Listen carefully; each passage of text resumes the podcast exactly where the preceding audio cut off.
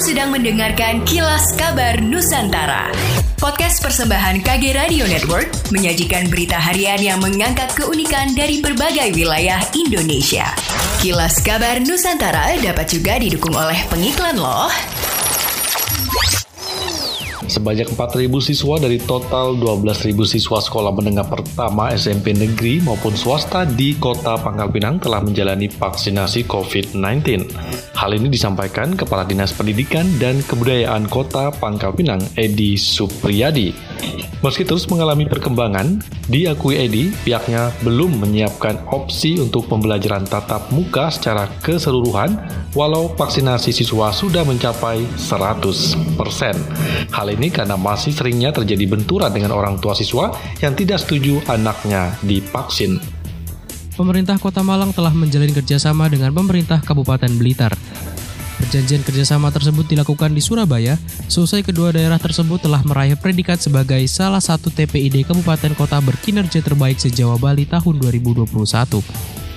Apresiasi tersebut diserahkan secara langsung oleh Asisten Deputi Kemenko Perekonomian RI dan disaksikan pula oleh Gubernur Jawa Timur Kofifah Indar Parawasa pada Wali Kota Malang Sutiaji di Ballroom Hotel Sangrila, Surabaya pada Selasa 14 September 2021.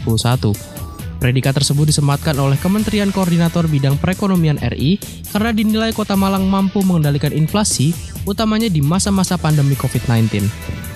Sebagai salah satu upaya pengendalian inflasi, maka telah dilaksanakan penandatanganan nota kesepakatan bersama antara pemerintah Kota Malang dan pemerintah Kabupaten Blitar sebagai upaya optimalisasi strategi pengendalian inflasi daerah.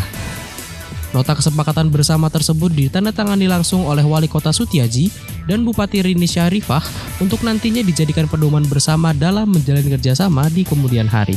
Wali Kota Balikpapan Rahmat Masud menyayangkan terjadinya kasus pelecehan seksual terhadap anak di bawah umur baru-baru ini, di mana korbannya adalah warga Penajam Pasar Utara PPU dan tersangka adalah warga Balikpapan.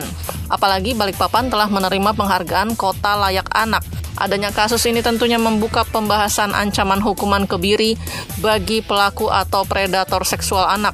Diketahui seorang oknum dosen perguruan tinggi swasta di Balikpapan berinisial AL melakukan pelecehan terhadap anak di bawah umur usia 14 tahun dan masih duduk di kelas 2 SMP yang merupakan warga Kabupaten Penajam Pasir Utara PPU dan saat ini tersangka telah ditahan di Polres PPU dan mendapatkan ancaman hukuman 7 sampai maksimal 15 tahun penjara dengan pasal berlapis.